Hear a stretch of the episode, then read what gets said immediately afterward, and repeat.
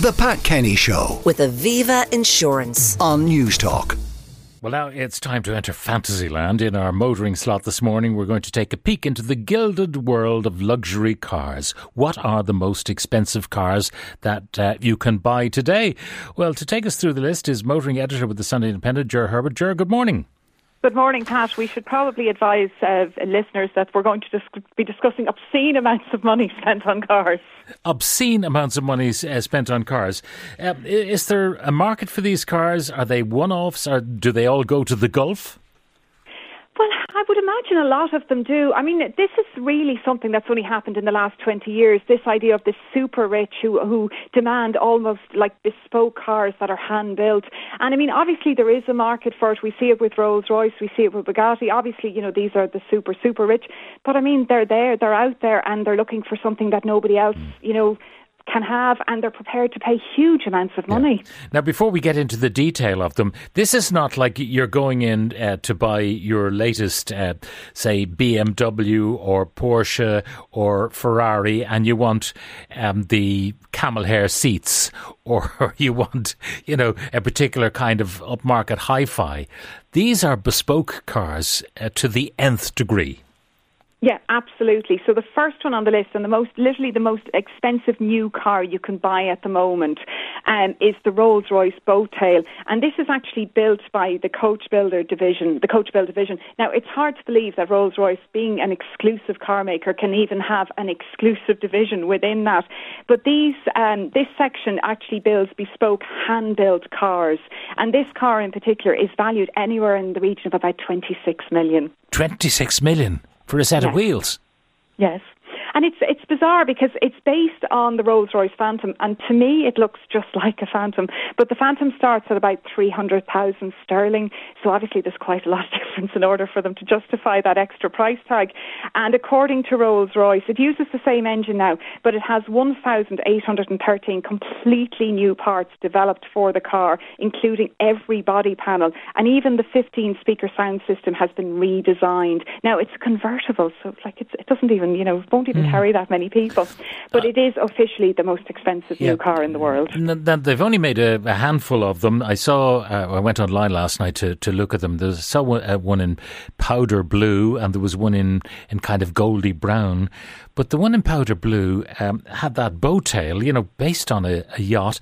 And when you opened the two flaps of the boat tail, there was um, cutlery and plates on one side and champagne, and then on the other side a little a little parasol, a sun Yeah, parasol, and and there's a a, fridge few as stools. well, and there's actually the crockery is, is, is designed just for the car. But then if you're paying this sort of money, you know, past 26 million, it's mind-boggling. I nearly expect it to drive itself, come with a whole, you know, staff that, you know, that and a chef to cook for you, and you, like it's just it's it's an incredible amount of money. Okay, so that's um, about 26 million euro you'll pay for that, uh, 30 million dollars or whatever. Uh, do we know uh, whether any of the showbiz people have invested in this? Because that's the kind of bling a lot of them, more money than sense, a lot of the, them like that kind of bling. Yeah, there was a rumor that Beyonce and Jay Z were one of the buyers of this, but whether or not, of course, like they're not going to reveal who actually buys these cars. But um, I'm sure there there has to be celebrities involved in that. But they have to be like the super super rich as well when you're talking about this sort of money. I mean, to spend 26 million on a set of wheels, it's just you know, it's Yeah. just, you'd have to you'd certainly have to have a lot. Yeah, and then come 2035, um, you, you, you're told, I'm sorry, it's not electric, you can't drive it anymore. it's uh, naturally aspirated. And let's move on to the next one a Bugatti. Yeah, I know. Bugatti, obviously, exclusivity is one of the key, uh, you know, marks of um, of the Bugatti range. But this is a car that it was launched at the um, 2019 Geneva Motor Show, and it's Le Voiture Noire, and it was, as I said, it was shown at the Geneva Motor Show, but it took two and a half years to complete, and it's estimated to cost about 17 and a half million. Wow. And at the time, it was the most expensive, but obviously Rolls Royce has passed that out. Now, it's a homage to a Jean Bugatti um, car. Now, Jean Bugatti was the son of the founder of Bugatti, and he had a Type 57 SC Atlantic. Now, this was a f- kind of a fighter plane inspired sports coupe in 1936, and there was four of these made. Now, three of them are accounted for today, but one of them, which was his, went missing on a train that went to Bordeaux in 1940. And basically, the Nazis were moving in, and, and the Bugatti family were trying to preserve their some of their cars and some of their belongings, and they put them on this train. But anyway, what happened to it, nobody knows. So it went missing, and this car now is a homage to that one. Okay, but the the one that went missing, you say there are three survivors, and uh, Ralph Lauren owns mm. at least one of the surviving yeah. cars from, 90, from the 1930s. How much is that thought to be worth? Well, it's reported that he turned down an offer of 100 million for his, which I mean, like these, what we're talking about today are the new cars that you can buy. But there are, of course, older Ferraris and there obviously are older Bugattis that you can pay much more money for than even the, you know, the staggering amounts that we're talking about here to, this morning. Okay, uh, another expensive car is made by and a company I don't know, Pagani. Yeah, that's right. The Pagani Zonda. Now, they have had various iterations of this car and they've brought out lots of one offs and special um, editions. This is the Barchetta and it's the most expensive one. It's, it was named that because it resembles an Italian a little boat and it's a tiny, tiny little, um, little car, but it's a very expensive one. And there was three of these made and the last one sold for 16.5 million.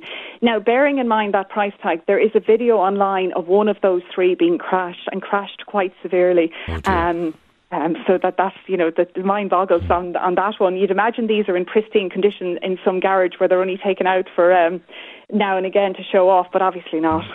Now there's a, a, a guy called Spiros Panopoulos, um, SP for short, and uh, there's a car of his which is also a bit dear.